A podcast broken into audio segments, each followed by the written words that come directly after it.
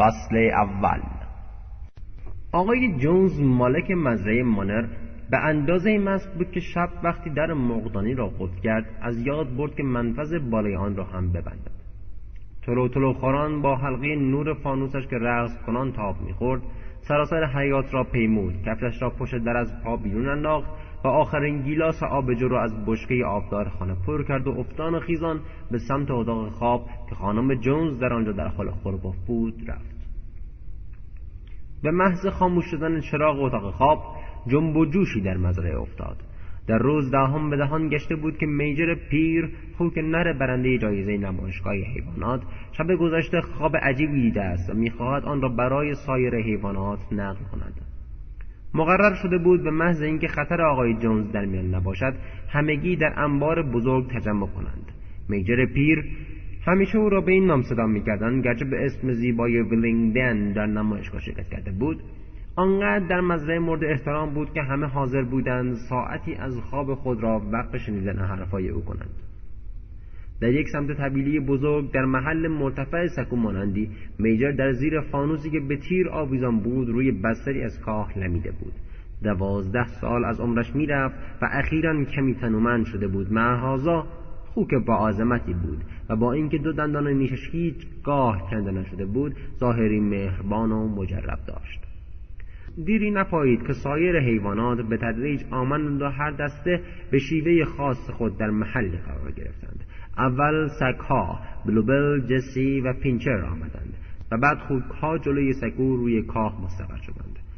مرغها روی لبه پنجره نشستند و کبوترها بالزنان و تیرهای سخت جای گرفتند.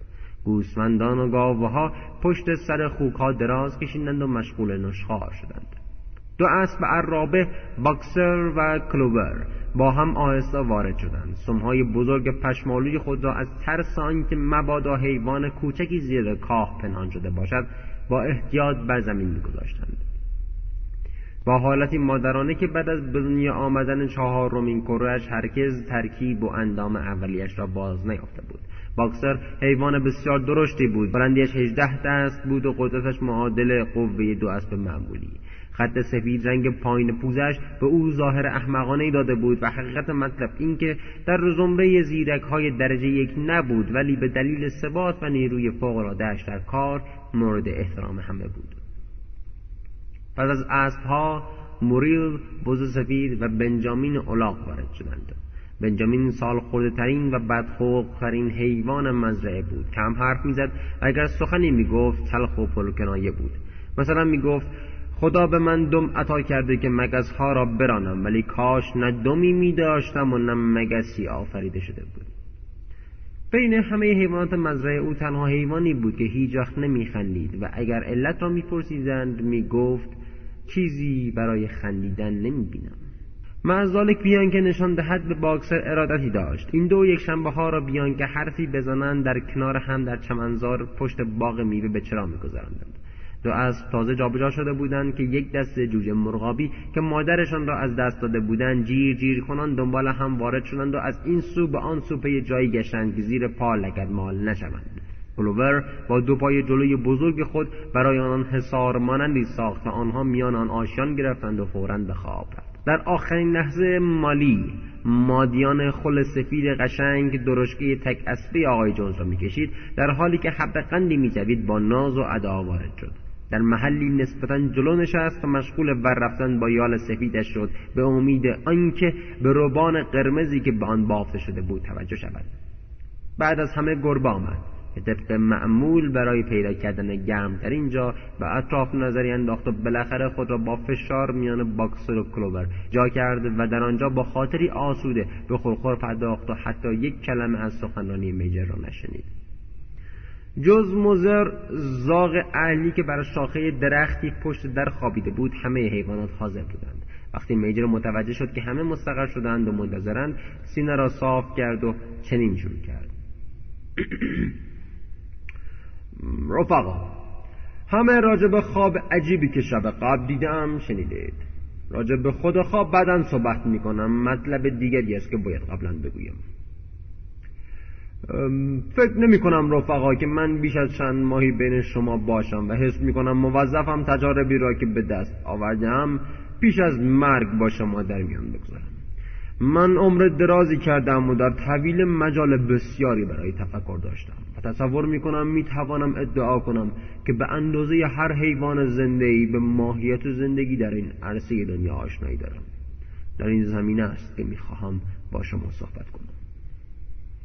رفقا ماهیت زندگی از چه قرار است؟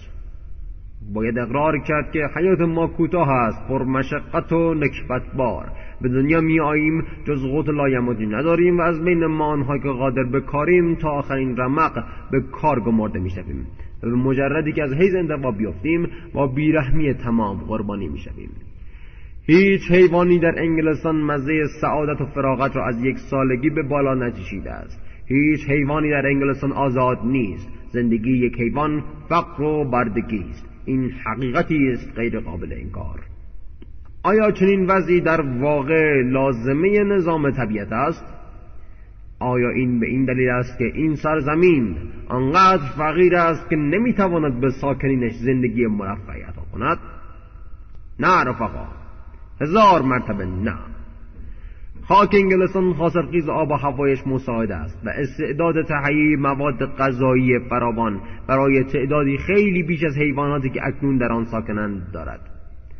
همین مزرعه ما می‌تواند از دوازده است بیست گاو و صدها گوسفند نگهداری و پذیرایی کند طوری که همه آنها در رفاه به سر برند چنان رفاهی که تصور آن هم در حال حاضر از ما است. پس چطور است که ما با این نکبت زندگی می‌کنیم؟ علتش این است که تقریبا تمام دسترنج کار ما به دست بشر ربوده می شود آری رفقا جواب تمام مسایل حیاتی ما در یک نکته نهفته است و این نکته به یک کلمه بشر خلاصه می شود بشر یگان دشمن واقعی ماست. بشر را از صحنه دور سازید. ریشه گرسنگی و بیگاری برای ابد خشک می شود بشر یگان مخلوقی است که مصرف می کند و تولید ندارد نه شیر می دهد نه تخم می کند ضعیفتر از آن است که گاواهن را بکشد و سرعتش در دویدن به حد نیست که خرگوش بگیرد.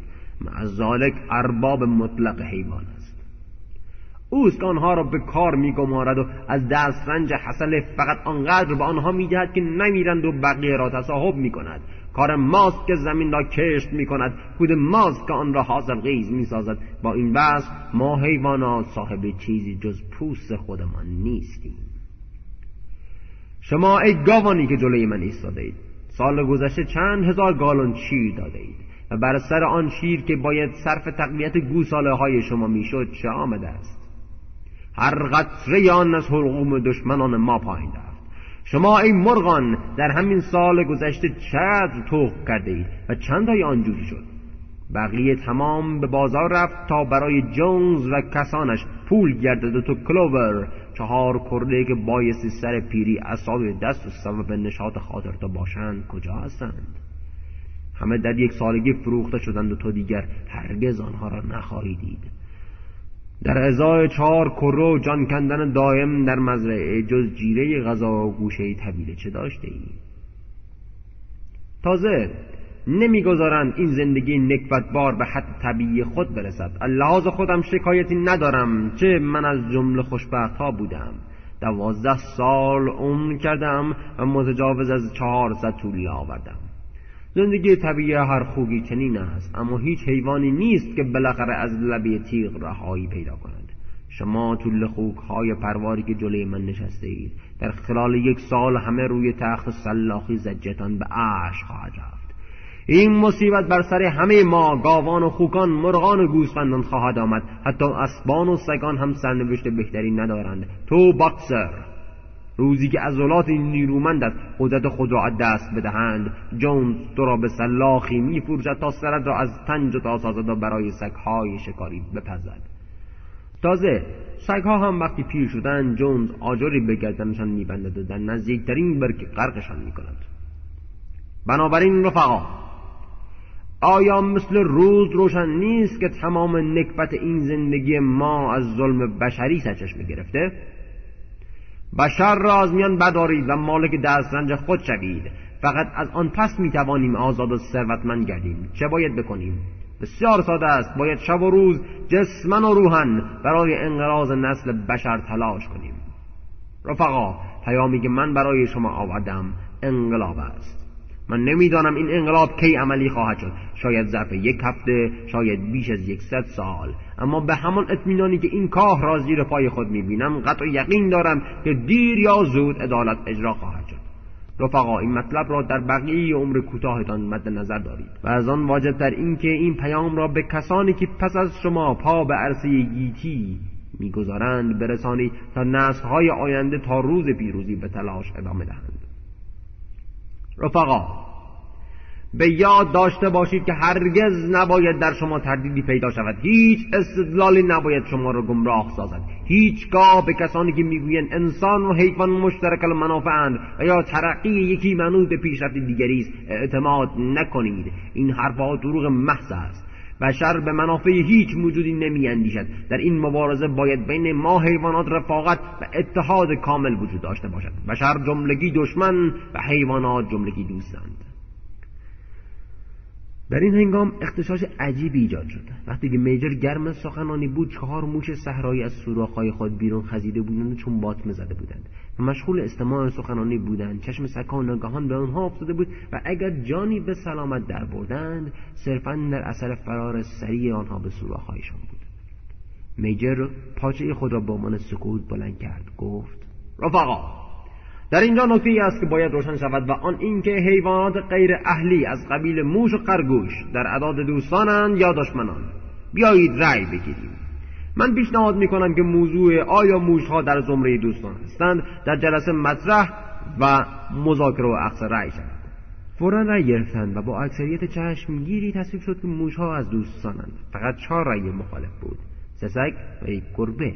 بعد معلوم شد گربه له و علیه هر دو رأی داده است میجر به سخن خود ادامه داد.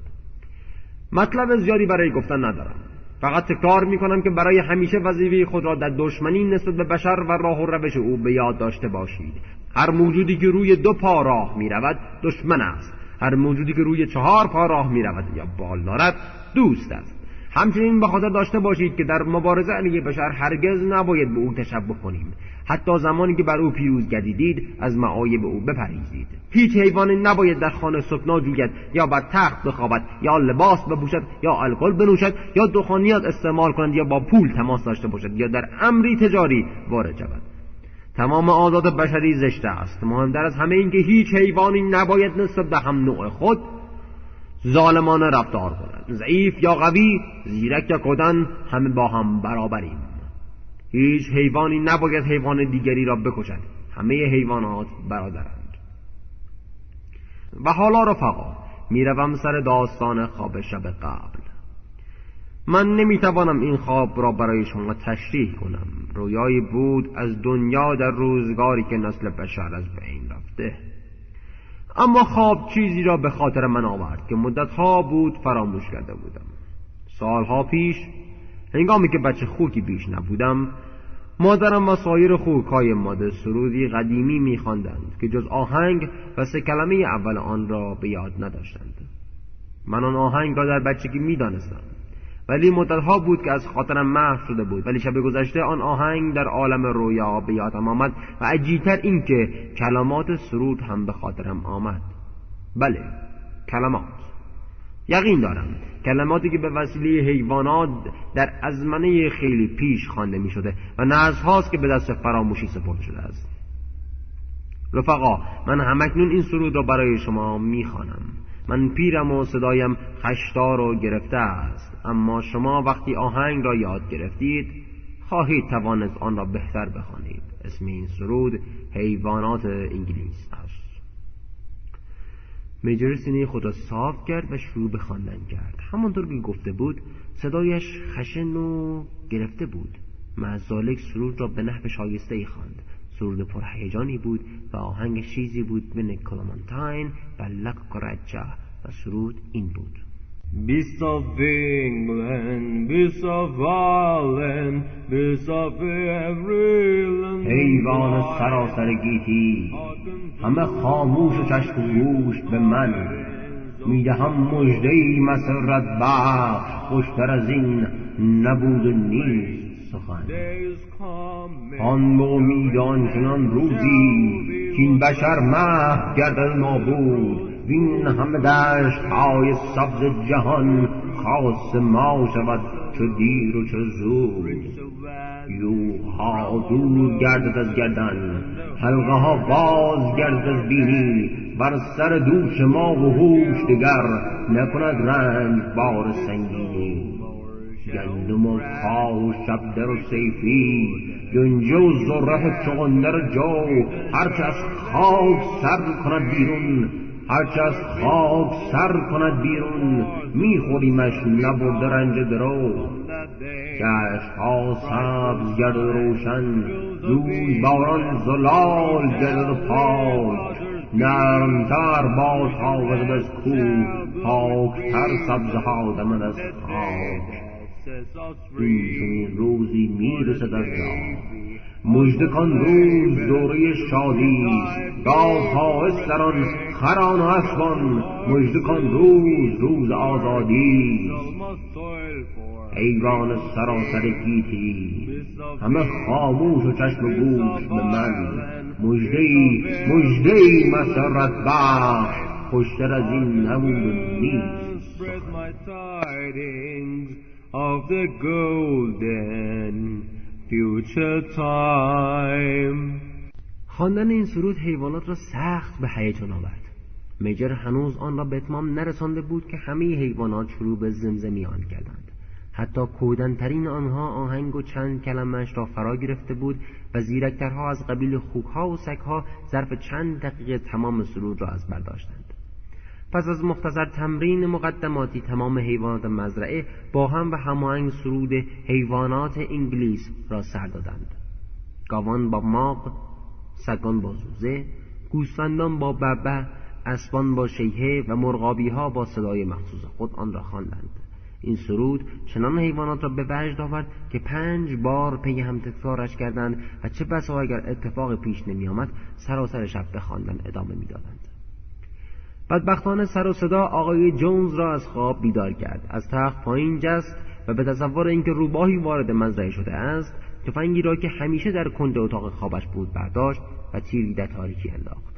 ساچمه بر دیوار طویلی نشست و جلسه به سرعت به هم خورد و همه به محل خواب خود گریختند. پرندگان بر شاخه ها و چرندگان پرندگان بر شاخه ها و چرندگان روی کاه جای گرفتند و در لحظه ای تمام مزرعه را سکوت فرا گرفت.